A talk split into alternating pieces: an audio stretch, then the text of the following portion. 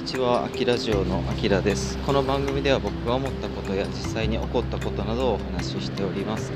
えーと、今回もですね、ちょっとマレーシアの外の音うるさめで申し訳ないんですけど、実は今日休みなんですよ、仕事自体は。なんですけど、まあ、あのちょっとお出かけというか、あの散髪初めて行こうかな思いまして、しょうもない話ですけども。ね、であのマレーシアでその散髪ってなんかどまあ、もちろんね高いとこやったらモントキアラっていう日本人がいっぱい住んでる町があってでそことかやとだいぶねあの高単価なんですけど、まあ、一応日本人が切ってくれるみたいなそういうとこもあるみたいでした。けど、えー、と僕はですねちょっとケチりたいなと思いましてせっかくやしあのマレーシアの1000円カットみたいなのないんかなって、えー、ググったとこですねさすがグーグル先生というかあの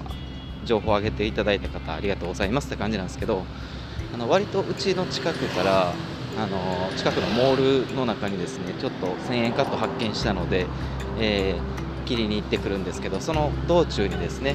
えー、ラジオなんか撮っちゃおうかななんて思って今これを収録しております。はいということでね、えー、今日何の話をしようかって思いましたら、えすごくマニアックな話になるんですけどもえー、この収録をする前に実は YouTube の収録をしておりました。でそこであの、まあ、感じたというか実際機材の話ですねをさせていただこうかなと思ってますけども、えー、僕は以前からお伝えしているオーディオインターフェースっていう、えー、機械があります、まあ、これはあのコンデンサーマイクっていうものを動かす時のですね 48V の電圧を出してくれたりとかああとあのいい音でね要は、えー、パソコンの作曲ソフトの中に音を送り込んでくれるみたいなそういうとても優秀な、えー、機材の一つなんですけどもでそのオーディオインターフェースでですねあのもう一個あのギターのライン取りっていう、まあ、ギターにあの線を刺してシールドを刺して直接音が取れるっていう、まあ、実はそういう穴もついていたんですよね。で、えっと、このライン取りっていうのとあとあのもう1個、まあ、マイク取りっていうその録音は2種類、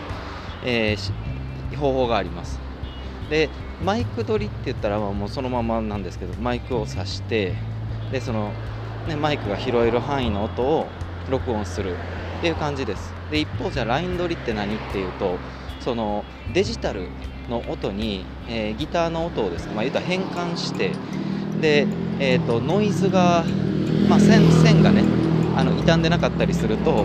ノイズなしで取れるっていう、まあ、素晴らしい特徴があります、えー、でえじゃああの全部ライン取りでいいんじゃないのって思われるかもしれないですけどそうでもなくてですねあのライン取りはライン取り、えー、マイク取りはマイク取りのそれぞれメリットデメリットみたいなのがあるなって感じたので、えー、その辺の話もしたいなと思います。で、えっとまあ、前もあのお話ししたんで、まあ、マイク取りに関しては簡単に、えー、ご説明をします、えー、コンデンサーマイクっていうマイクを、えー、僕は今使っておりまして、え集音性がとても高い、えーと、ダイナミックマイクよりも部屋全体の音とかアコギの空気感 なんて言ったんやろあのボディの鳴りとかそういうのを拾ってくれる、え、とても優秀な、えー、マイクなんですね。ななので、えーと、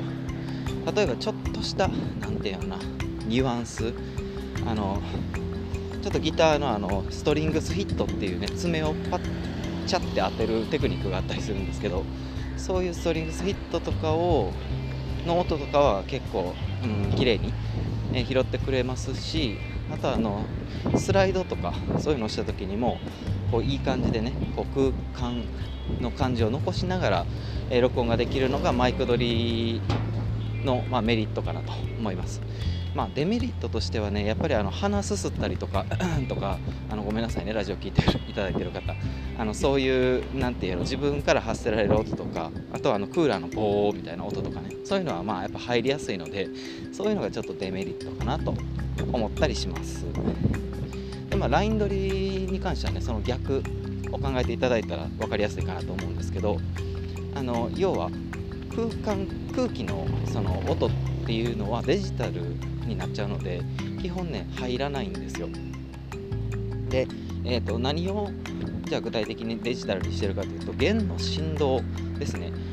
その弦の、えーと、ギターをジャラーンって弾いた時に弦がこう振動するじゃないですか。でその振動を、えーと、ギターの中に埋め込んでるピックアップっていう、まあ、マイクの、えー、一種だったりするんですけど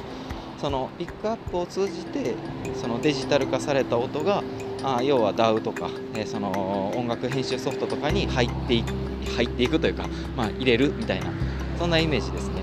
なので、えーと、本当にノイズはねあの乗らないんですよ。だその代わり何て言ったらいいんやろなライン取り独特の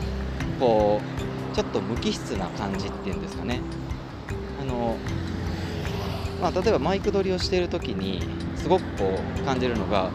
アコギ独特のそのベース音の響きだったりとかで、まあ、ルート音を変えていくその加工系とかのコードとか弾く時にもすごくやっぱりあなんかいい感じ。すいません。ちょっとマレーシアのバイクの事情がうるさすぎて申し訳ないです。あのそうそう。あの加工系とかのねコードを弾いていく時にすごく何ていうかな。ベース音を感じる、まあ、低音とかをすごく感じやすいのがマイクなんですよ。マイク収録なんですけどライン取りに関してはですね低音がなんかどうしても痩せ細ってしまう感があります。なので一長一短って感じですね。でよく昔からされるテクニックとしては